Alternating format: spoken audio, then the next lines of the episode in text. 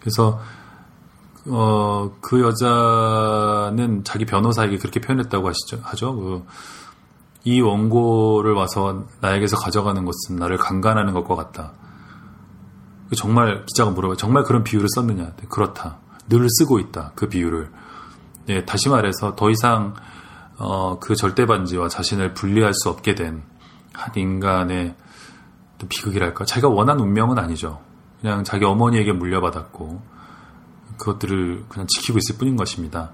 한때는 이 막스 브로트에게 피아노를 배우기도 했다는 어린 소녀였는데 에바우프는 내가 그냥 그런 소녀였던 시절이 있었겠죠. 아름다운 소녀였고 피아노를 배우고 귀염받고 아 우리 집에 오는 참 어, 마음씨 좋은 그리고 유명한 작가 아저씨가 있구나 막스 브로트라는 아저씨가 있구나 이랬는데 자기 엄마에게 뭔가를 물려주고 또 그것이 자기에게까지 전승되오고 그래서 그것들을 그대로 지키고 살다가 보니 네 마녀가 돼버린 거죠. 그래서 어, 유럽의 신문들이나 또는 이스라엘의 어떤 신문들은 이 여자를 어, 수십 마리의 고양이들과 함께 에, 그, 살고 있는 정말 어떤 마녀처럼 묘사하기도 하는데요.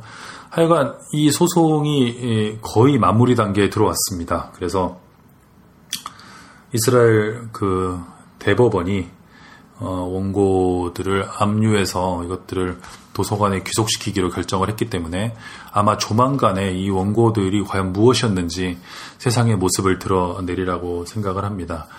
네, 그 안에 뭐 사실은 뭐 아무것도 없을 수도 있죠. 아무것도 없고 알고 보니 뭐 그냥 사실은 카프카 건 하나도 없고 막스 브로트가 쓴 습작 소설들이 쏟아져 나올 수도 있는 것이고요.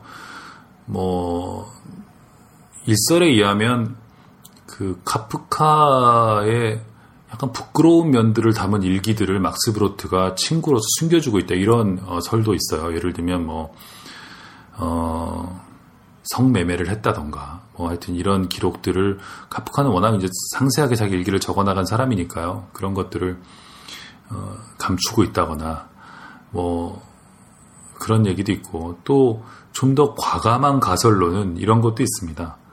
프란츠 카프카라는 존재는 사실은 실존하지 않았고 막스 브로트라는 작가가 만들어낸 가상의 존재다. 즉 보험회사에 다니는 어, 수줍고 대중 앞에 잘 나서기를 싫어하는 일찍 사망해버린 한 친구가 쓴 소설이라고 이야기를 하면서 당시로서는 아주 기괴했던 소설들을 막스 브로트가 친구의 이름으로 발표를 해 봤는데 이것이 너무나 큰 반향을 일으키자 그것을 자기가 썼다고 어, 수정할 그런 기회를 놓쳐버린 것이 아닌가. 뭐 그런 음, 과감한 설도 있어요. 다시 말해서 프란츠 카프카는 없고 막스 브로트가 프란츠 카프카다. 이런 설입니다. 그래서 사후에 어, 프란츠 카프카의 원고를 막스 브로트가 뭐 수정을 했는데 이게 뭐 프란츠 카프카의 의도와 다르다 뭐 이런 얘기들이 있지만 만약 이것이 사실이라면 그런 논쟁 자체가 무의미해지는 것입니다. 이 프란츠 카프카 생전에는 대체로 단편들을 발표하고 대중의 모습을 드러냈을 때도 대체로 단편과 관련이 있었거든요. 그런데 죽자마자 이 그 장편 세 권이 어, 한 해에 한 권씩 이 세상에 나왔거든요. 그런 뿐만 아니라 어, 프란츠 카프카가 막스 브로트한테 자기의 모든 작품을 불태워 달라라고 했다는 그 유언장은 그 편지는 본 사람이 아무도 없어요. 막스 브로트가 봤다라고 어, 자기가 봤다라고만 얘기하고 있을 뿐 그것을 본 사람이 없다는 점에서 그 유언도 사실은 막스 브로트가 지어낸 거 아니냐 뭐 그런 얘기도 있습니다. 어쨌든 막스 브로트 사후에 지금까지도 그 프란츠 카프카의 그 프란츠 카프카의 유작들은 뭐 아직도 세상에 이제 나오지 못하고 있는 이런 상태인데 이것에 대해서 한 이스라엘의 한 작가는 상당히 의미심장한 코멘트를 남겼는데요.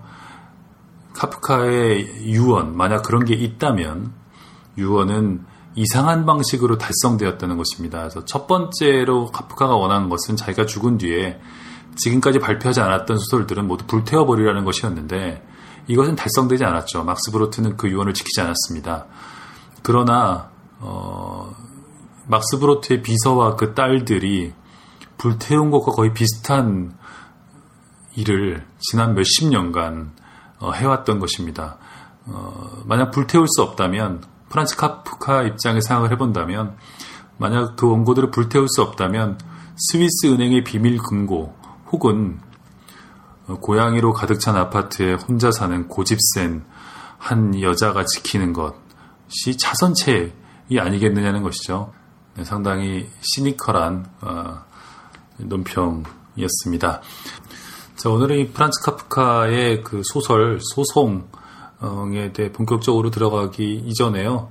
어, 카프카의 이 소설을 둘러싼 미발표 유고들을 둘러싼 뭐 없을 수도 있지만 하여튼 그 의문의 예, 그 절대 반지를 둘러싼 그 수십 년에 걸친 그 인물들의 삶과 이상한 정말 기이한 일들에 관한 이야기들을 나눠봤고요.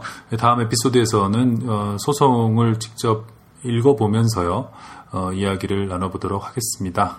자, 그러면 저는 여기서 물러가겠습니다. 지금까지 김영화였습니다. 여러분 안녕히 계십시오.